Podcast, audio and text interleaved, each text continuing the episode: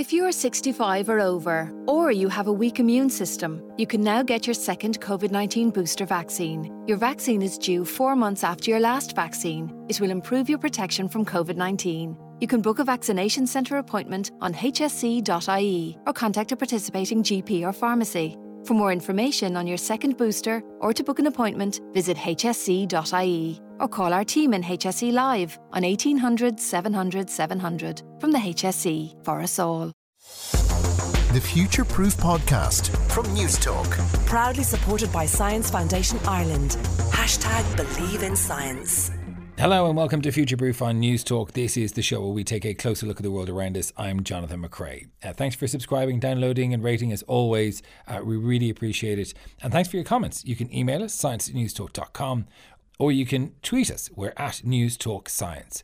Uh, coming up in this week's program, we're going to be looking at um, the, the the big questions that AI is going to start having to answer soon, and when it comes to making decisions that affect us, particularly when it comes to life and death. We're going to speak to a guy called JF Bonnefon, who's talked about the trolley problem when it comes to cars and how we may soon need to start programming them with morality.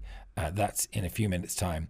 Uh, but first, it's time to look back at the week's science news. And joining us uh, via Skype is Dr. Ruth Freeman from Science Foundation Ireland and from ICRAG, Dr. Fergus McAuliffe. You're both very welcome. Our first story. I have a dream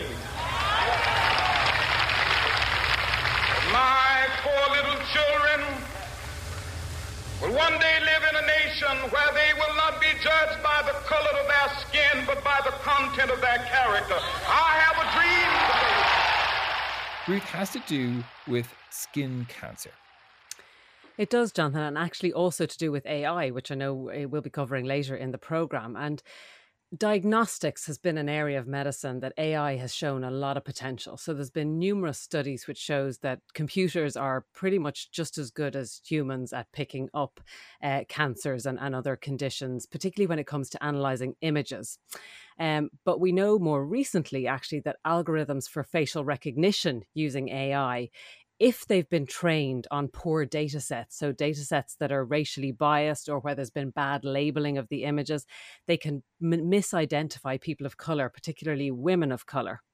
So, researchers in Oxford saw that the NHS were going to roll out AI to try and identify skin cancer. So, basically, looking at pictures of potential skin cancers and using AI to see are, do these like look like they're sinister, sinister cancers. Um, so, these researchers went and looked for all the open access data sets of images of skin cancer and they found 21 of them. Uh, and what they found was only a, 11 of those data sets only included images from Europe, America, and Australia and New Zealand. Uh, only one of them was from Asia, two were from South America, and there was no representation of, of a data set from Africa at all. Mm. Uh, and in fact, very few of the images, only about 2% of over 100,000 images had the skin type of the individual recorded. And overall, there was a massive underrepresentation of lesions or pictures of lesions from people with darker skin. Um, so this raised concerns with them that perhaps these algorithms aren't being trained on unbiased data sets. Yeah, well, it, it, sounds like that is the case very much so. But there's also an extra limitation in that these are open access data sets, right? And most of uh, the really high quality research is not in open access, or is that is that unfair? I think that's a fair point, Jonathan. But again, it, it depends where the AI is being trained. And a lot of AI is being trained using data from everywhere. So it's quite likely, even if there's sort of um, proprietary data sets going in, it's also using these public data sets. Mm. And I don't know that there's any reason to think that sort of private data sets or closed data sets from research would be any better than the ones that we're seeing here. I mean, this is an emerging problem in digital health. In fact, it's been defined as health data poverty. And, and what that is, it's the inability for groups or peoples or populations to benefit from new innovations and discoveries because there is a scarcity of data about them. So so they then can't benefit from these new technologies. So i think it's something that researchers and, and and health authorities need to keep in mind when we're considering rolling out new technologies particularly something like ai where we famously know it's kind of the junk in junk out. If we don't put in good data we're not going to get out good data. What exactly did they find in this study well, interestingly, what they didn't find, and I couldn't find looking around, was whether these were actually performing poorly on darker skinned people. So, so interesting. This was almost like a, a thinking in advance of what might go wrong. And, and in a way, I was glad to see that. You know, they were obviously concerned because they'd seen what happened with the facial recognition software, and Yeah. that was out there being widely used. So this is almost like a preemptive strike to get things right early on and to make sure we can stand over and explain the the AI that we're using rather than just having it as a black box and we sort of put data in into it and hope for the best uh, when we then put lots of other data in to be assessed. So I I think this is a really positive uh, sort of way to start looking at health data in AI and AI together. Yeah, not to give too much away from the interview uh, later on, but uh, this is a, a situation where uh, AI uh, may help scientists choose which patients to treat um, or what treatments work. And if there is underrepresentation in that, uh, we have a big problem. Absolutely. And, and imagine a technology that's only suitable really and is effective in only certain groups of people. Um, that would obviously be very, you know, unequal. Um, Fergus, our second story is a really interesting one uh, Irish research looking at Chinese dynasties. Yes, so the rise and fall of Chinese dynasties. So this is a study that was collaborated between Trinity College here in Dublin and also Zhejiang University in China. And what they were looking at was to see if there was a relationship between the collapse of dynasties in China and volcanic eruptions.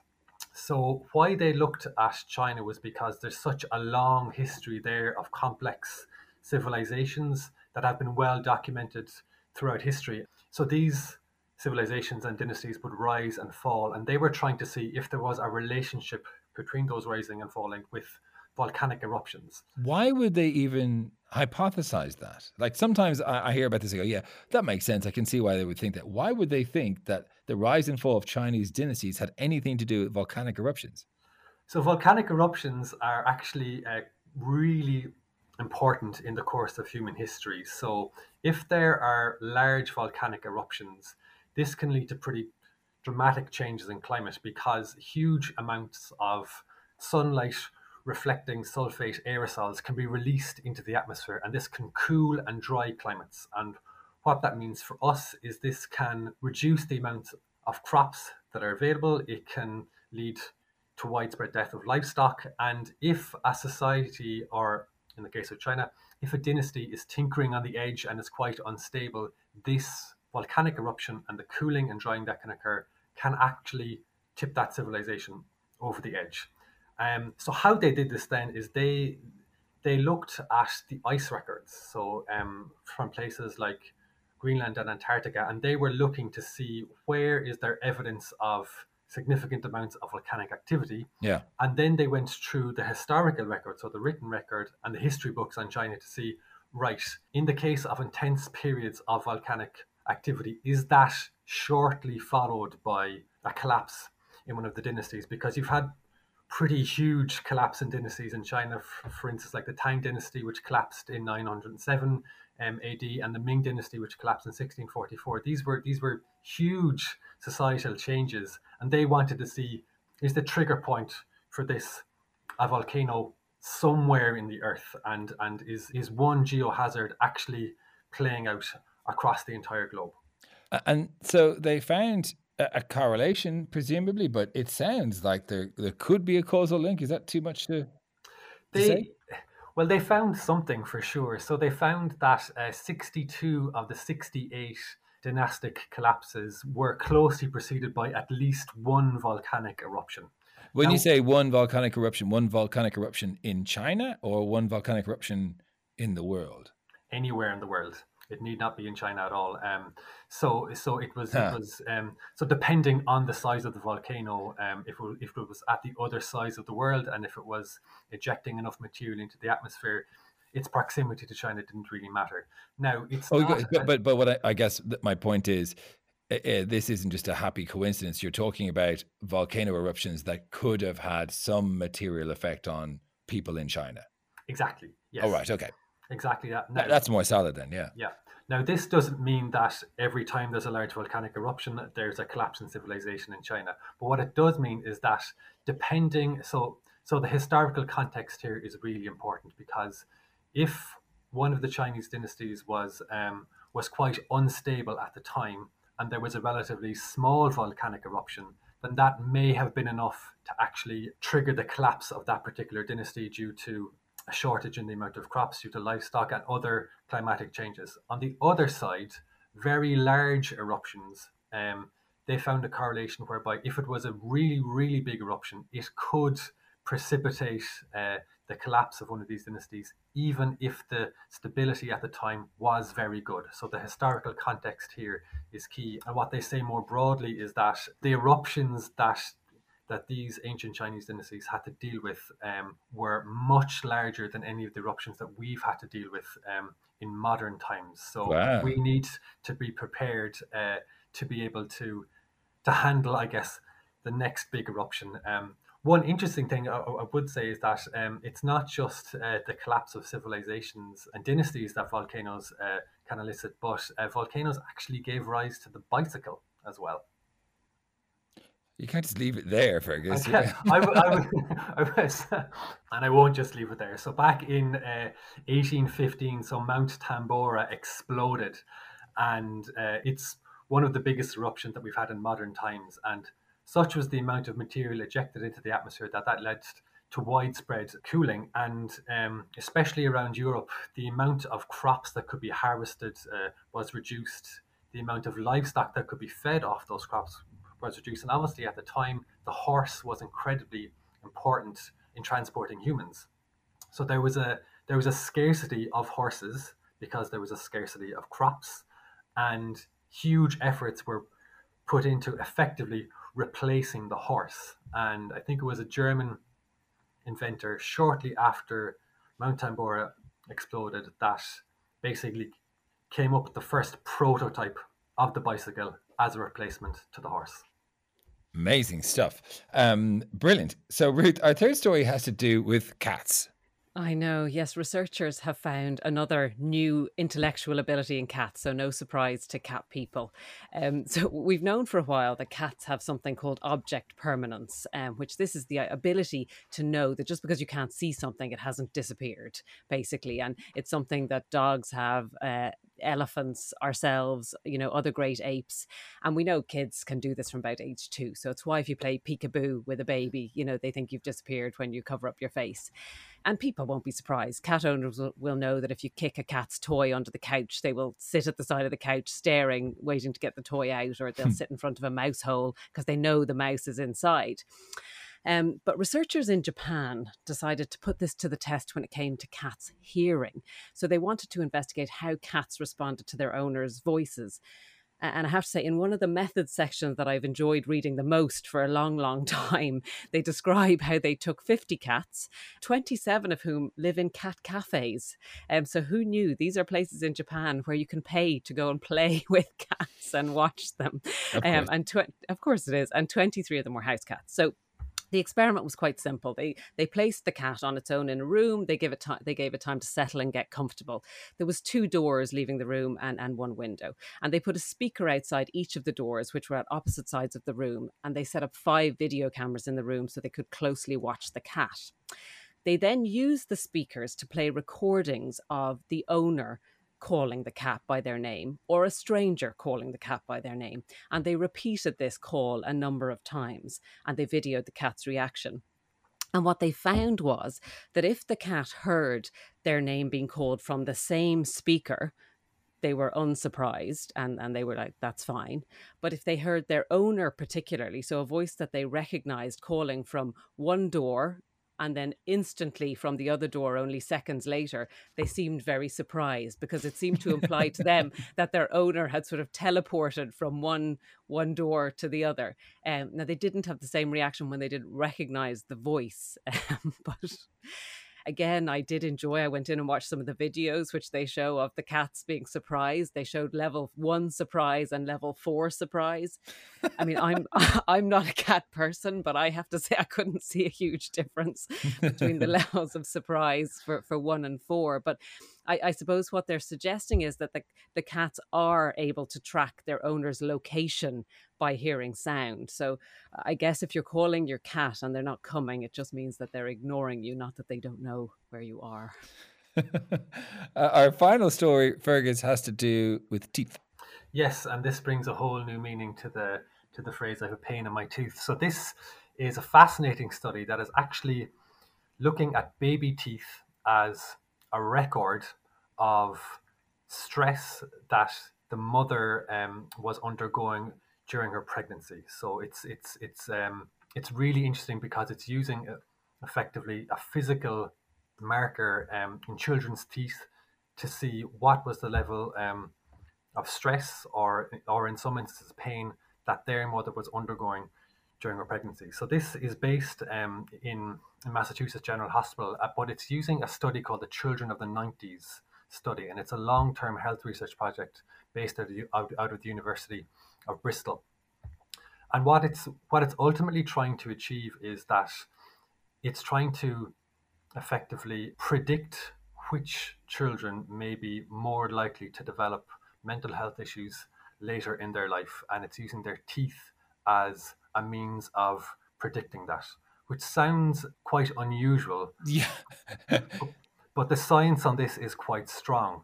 So, anthropologists have long studied the teeth of people from past eras to learn about their lives. And you can think of your tooth as the same way um, that you think of the growth rings in a tree. So, if you think about a tree during um, during a very good summer with lots of sun and lots of rain, the growth rings would be very thick, and less so if the summer is poor.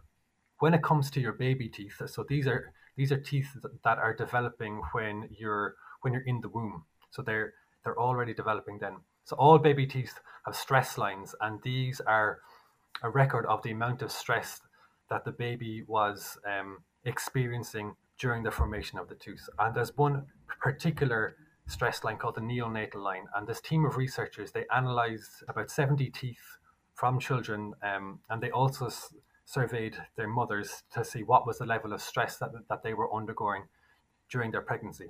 So what they found was the stress lines in the teeth of babies whose mothers were undergoing a lot of stress, those stress lines were a lot thicker as opposed to those um, who had a relatively trouble-free pregnancy. So by looking at the teeth, they are able to see, right, what stress did the baby receive in um, in the womb, and that is actually quite a good predictor of the likelihood of developing mental health issues later in life. So it's almost like a safeguard or a predictor of which children may need to be looked at more closely and maybe uh, uh may need an, an earlier intervention in their life. I suppose in terms of mechanism, there's two things there. One is the potential that um, a woman who is stressed in a, in a time when um, I suppose she should be able to relax, maybe that is some sort of weak indicator as to the sort of life um, or the the regular amount of stress that woman might undergo. Uh, or the other is some sort of um, mechanism in the formation of the of the fetus that happens because of the stress, the hormones, uh, and the things that are going on within the woman's body during um, development, right? Yeah, so it's so what they think is that if if the if the if the fetus has experienced a lot of um, or receiving a lot of cortisol from the mother, which is a stress hormone, then that actually interferes with how the enamel is made on the tooth. So it's a really good way um, of tracking and recording that. Absolutely fascinating stuff. Uh, Dr. Fergus McCullough from ICRAG and from Science Foundation Ireland, Dr. Ruth Freeman, thanks very much for joining us. Welcome back to Future Proof on Newstalk. I'm Jonathan McCrea. Now, every time you get behind the wheel of a car, you'll have to deal with countless driving decisions that get you safely from A to B. And it could be argued that those decisions amount to what are essentially life or death considerations. But self driving cars might soon have to make those judgments for you, and settling on a universal moral code for the AI that drives your car could be a problem. Jean Francois, or JF Bonnefon, is research director at the French Centre National de Recherche Scientifique and author of The Car That Knew Too Much. Uh, JF, welcome to the program. Before I, I, get into this, I do want to acknowledge I've had conversations with AI folks before, and they, they say to me, you know, the trolley problem, which is what we're going to talk about today, isn't the biggest problem facing uh, self-driving cars and i want to acknowledge that from the bat this is uh, an interesting philosophy problem but it's not the biggest thing uh, or the biggest challenge that we face in, in self-driving cars. But it is one of the most interesting questions um, and that's uh, presumably what drove you to, to write this book jean-francois. Yes absolutely. And you're right that the biggest challenge or the biggest thing about the self-driving cars is that they should save lives. They should try to minimize the number of people who die in crashes. And so deciding who dies in an unavoidable crash is certainly not what AI types should spend their time on. So, um, tell me a little bit about the book, and we can then dive into your research. Well, the book was uh, for me the opportunity to explain what follows once you accept the very basic premise, which is that uh, self-driving cars will not save everyone. Uh, they will continue being in crashes, and uh, that means that we as a society have to we have to agree about how many crashes we allow them to have and what kind of crashes we allow them to have. This is a really interesting question in the context of COVID because at the moment countries are trying to grapple with opening the country and allowing uh, commerce and trade and um, travel and, and weighing that against the risk to human life that, that happens when uh, when when we do that. Uh, and there's a similar sort of trade with any new technology. When we introduced driverless cars, um, we have to understand that they, they will still have accidents. Um, and we have to figure out what the acceptable level of accidents is. And that's a tricky one because because it's new, it's sort of viewed differently um, than how we view accidents on the roads today. It is very true. It is very true that uh, uh, we are sort of familiar with the idea that technology can be dangerous and that we have to agree about what is the acceptable level of dangerousness compared to the services that uh, technology can uh, that can get. But for cars, there is this very strange feeling that we used to be in charge of driving the car and now we're making ourselves vulnerable to the decision of a machine. And that's something that is psychologically very new indeed. So Talk to me about the the idea when you say um, that these cars are making decisions. What sort of decisions do they make that that that create a moral dilemma? So I, as I think you said in the introduction, the very basic kind of decision that the car can make is simply to get closer or further away from another road user, like closer to a pedestrian but further away from a cyclist or closer to a cyclist but farther away from a truck.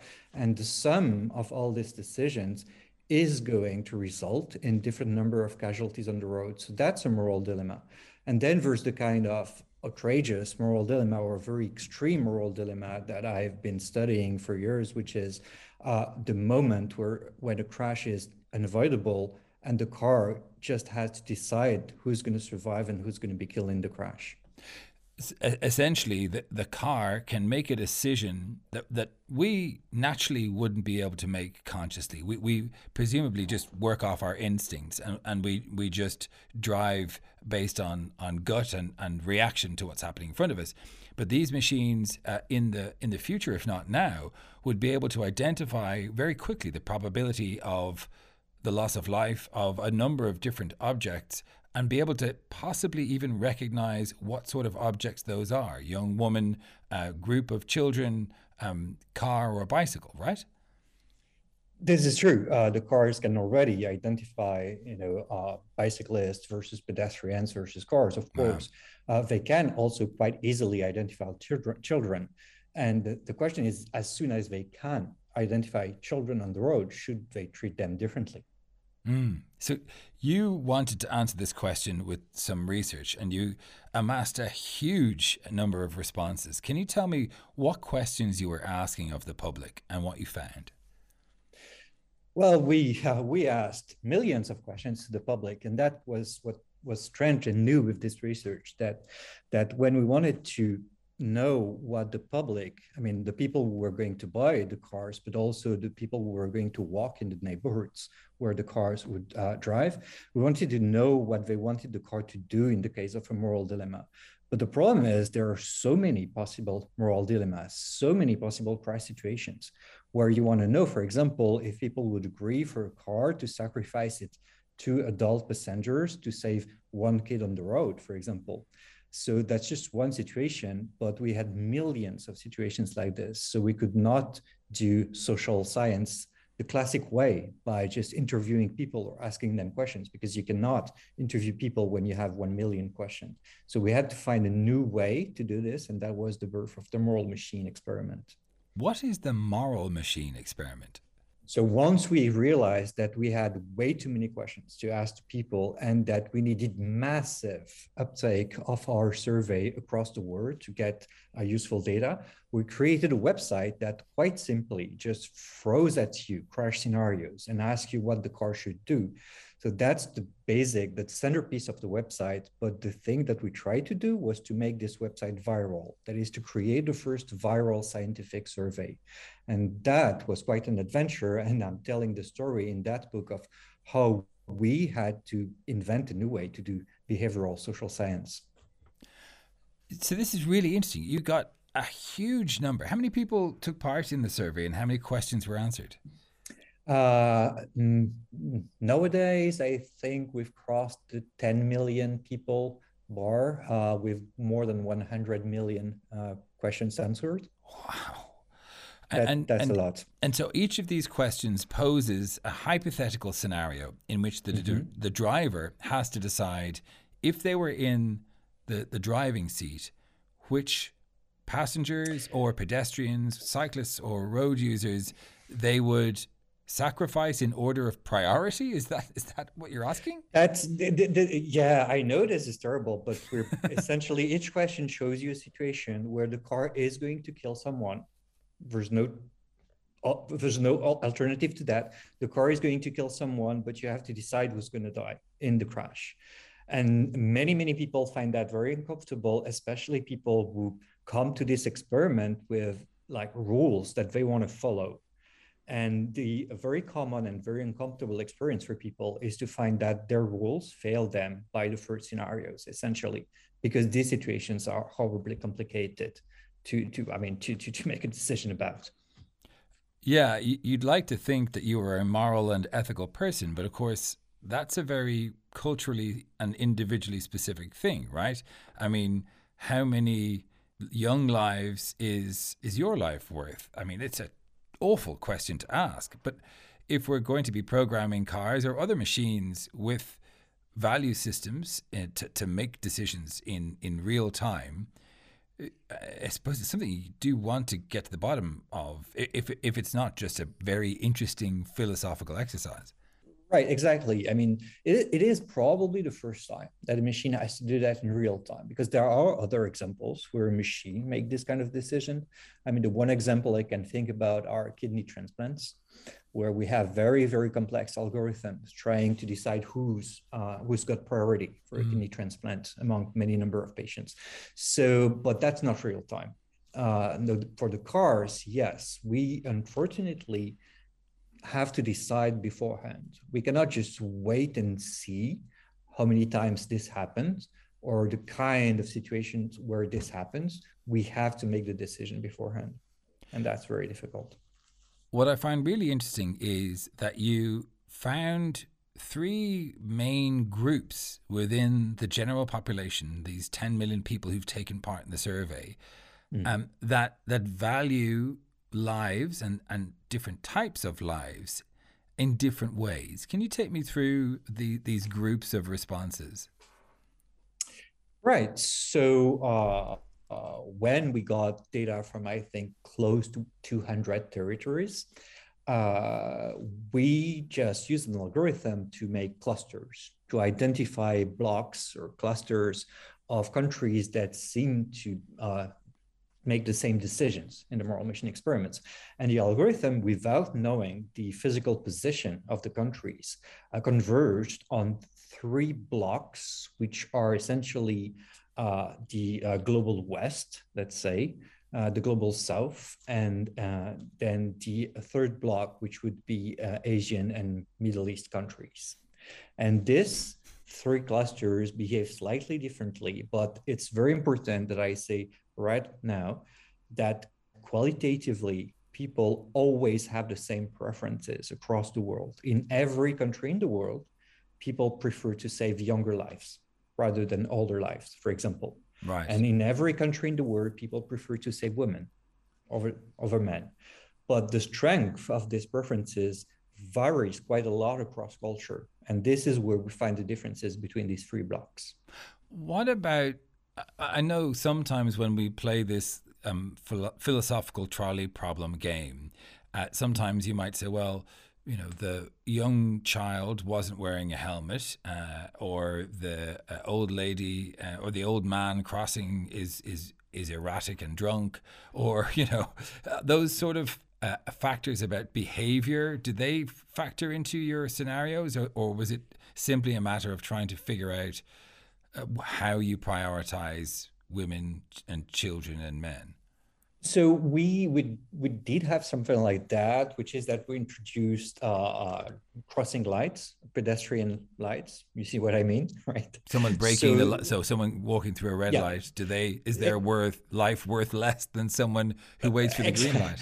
Oh exactly. So you have jaywalkers and people who cross legally the street, and then we found that uh, when people are jaywalking, their lives uh, is deprioritized by people. And there we find quite a lot of variation across the world, which is that essentially people from uh, countries uh, with the weakest rule of law, with that is places where people uh, very commonly break rules and are not uh, systematically punished for that. People in these places were very relaxed about jaywalkers mm. and they did not punish them that much but then people in countries in countries where the rule is uh, of law is very strong uh, were especially severe uh, for uh, with jaywalkers in our scenarios. I'm thinking so of Sing- Singapore and Switzerland being um, very serious rule um, setters, and, and, my experience traveling in Indonesia and India, crossing roads, being the other side of that that spectrum. Yeah, your intuition is quite correct, I must say. And uh, and actually, if you want to check it, if you go to the Moral Machine website, you can of course take the survey, but you can also explore the results uh, comparing every country that you want. So you can actually check every country that you know and see how people respond in that country. Okay, so you've talked about um, blocks of essentially the west, east, and south, although that's mm-hmm. being a bit crude about it. What what does that mean then, for example, in in terms of making decisions with how to program these cars. Is there then a sort of a blueprint that you implement if you're selling a Catholic Cadillac in in uh, in Italy versus uh, you know uh, a, a, Muslim MG uh, in Abu Dhabi? Um, how how do you uh, how do you work that? Like, how do you put these moral ideas into the decision making matrix of a car without mm. already making an ethical decision by doing that. Right. So, uh, well, uh, problem is, what do we do of this data? And that's always been a big question mark. Once we know what people in all these countries want, should we give it to them?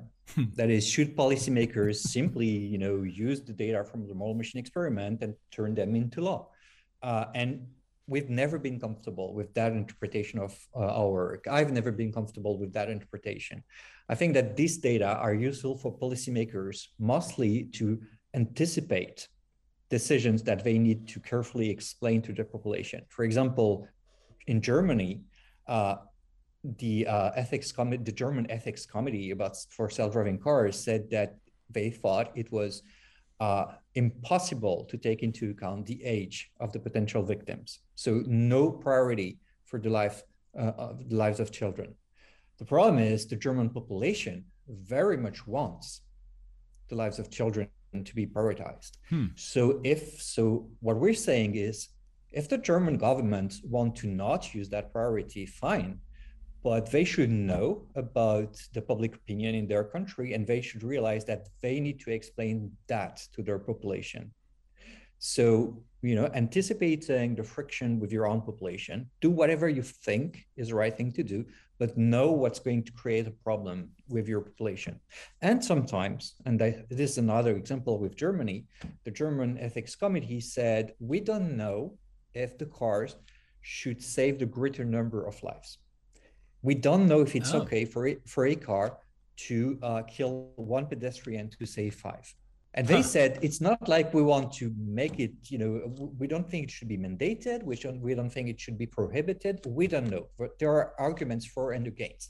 And yeah. what we say is, okay, when your experts cannot decide, then just use public opinion as a tiebreaker. And then you can go and actually check with the moral machine data and realize that your population is strongly in favor of car killing one person to save five.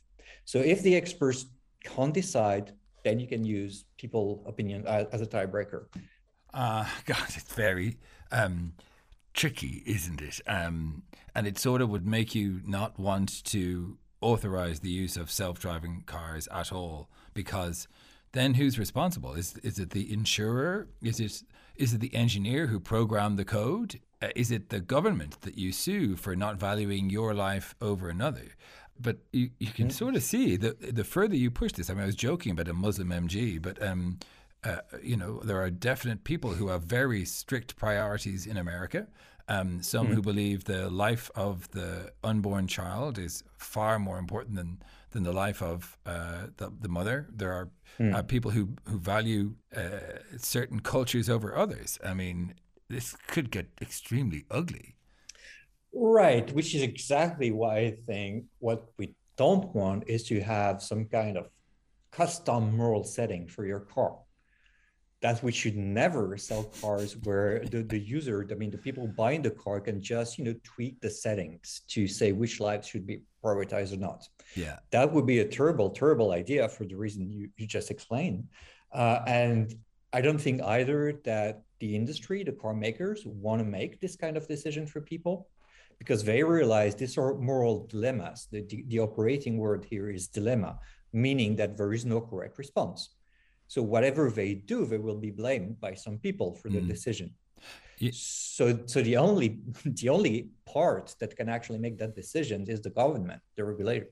Yeah, I can see how this can get really, really tricky. But um, just to just to reiterate, bringing self-driving cars into our roads once they're um, able to, to to follow the rules of the road correctly would be a much, much safer world than the one we live in today. Removing the human error from most of our crashes um, would be a much preferable world, but it does throw up really interesting questions. Can I just ask you one final question? What have the mm-hmm. car makers made of this? Do they think this is just um, hype and and, um, and nonsense, or do they think there's something we need to consider here? I think they were very defensive uh, at the start when uh, it, there was a possibility that they would be asked to find a solution to this. And that at some point, this burden shifted to policymakers. And know that I think that the position of car makers is fine. Just let us know what we have to do and we'll do it. Hmm really interesting um, talking with you. And the book goes into detail how this incredible um, research came about and all of the different decisions that people make um, when they value others' lives. It's called The Car That Knew Too Much. Uh, Jean Francois Bonnefon. Merci. Merci. I have to say, I thought that was absolutely fascinating. And as I said, Aidan, producer of the show, joins me now to go through some of your comments from last week as I said to him, like I know this isn't like the burning issue for AI, but um, uh, it is a it is an interesting one to think about. Uh, you know that that you know when it comes to dialysis from prisoners and so on, using AI to make decisions that involve life and death, you've got to program some values in there. You know, you got to say this person's worth 100 points, this person's worth 30 points. I mean, it's yeah, kind of a crazy idea. It's an incredible thing to have to do.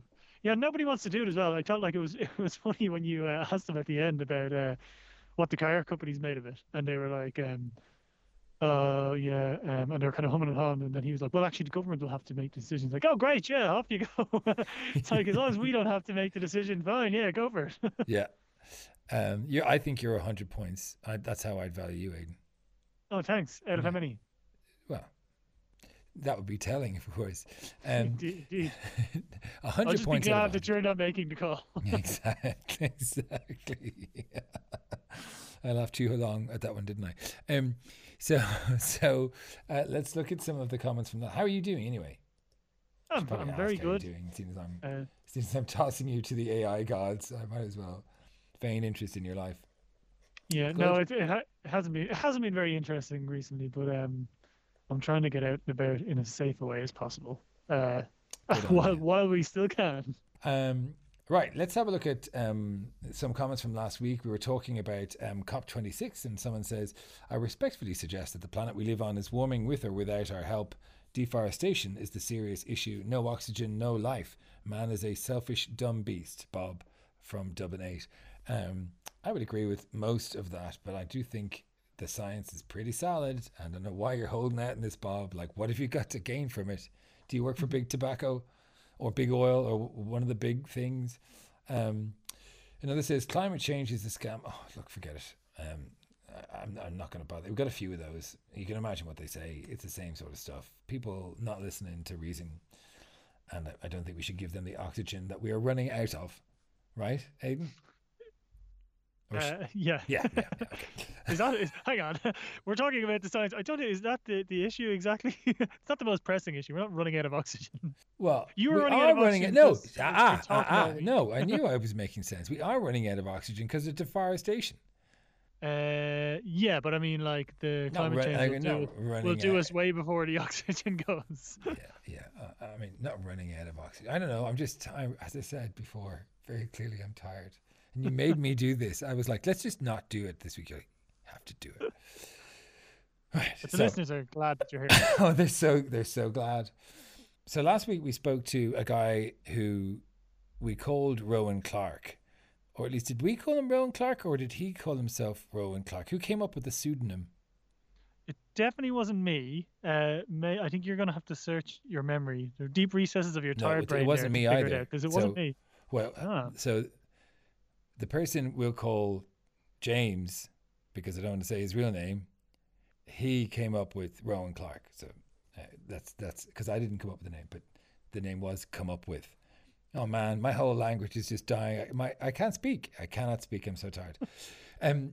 So Paul emailed in about that. He said, "Hi Jonathan, really enjoyed the brilliant interview with the Defence Forces EOD officer. Uh, intelligent, articulate, and professional is what the DF is all about, and this uh, interview epitomised that. Well done and great radio. Well, thanks very much for that, Paul. Um, uh, Paul has his. Uh, I, I suspect that Paul has um, a strong allegiance with the Defence Forces. What do you think? He's he's like what, on, spelled what out. on earth would give you that? Well, well, well, he's very not that he like. I mean, I he what a job like Rowan had. Like, I mean, he's disarming bombs so people don't blow up. Like an unbelievably admirable and fascinating and terrifying and stressful. And there's no way I'd do it in a million years job.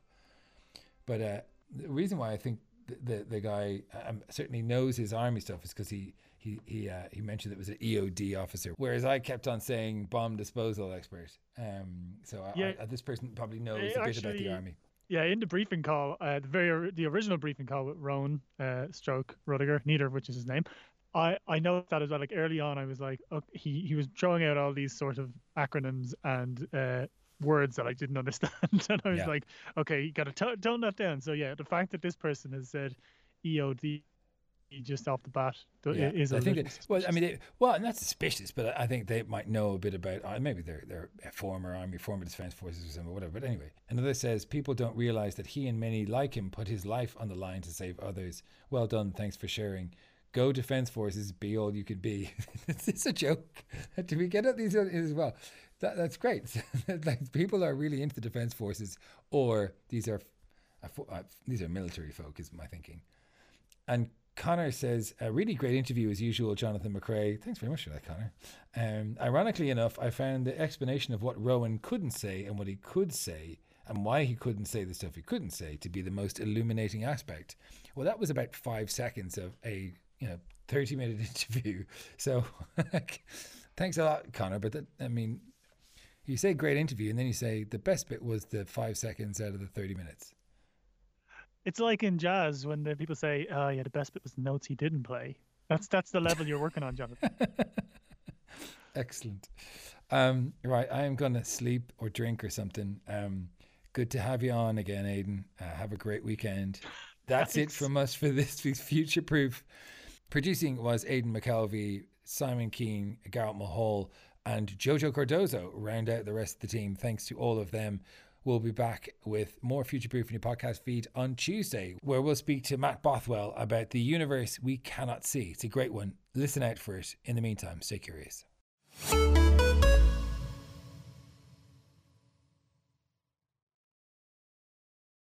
If you're 65 or over, or you have a weak immune system, you can now get your second COVID 19 booster vaccine. Your vaccine is due four months after your last vaccine. It will improve your protection from COVID 19. You can book a vaccination centre appointment on hse.ie or contact a participating GP or pharmacy. For more information on your second booster or to book an appointment, visit hse.ie or call our team in HSE Live on 1800 700 700 from the HSE for us all.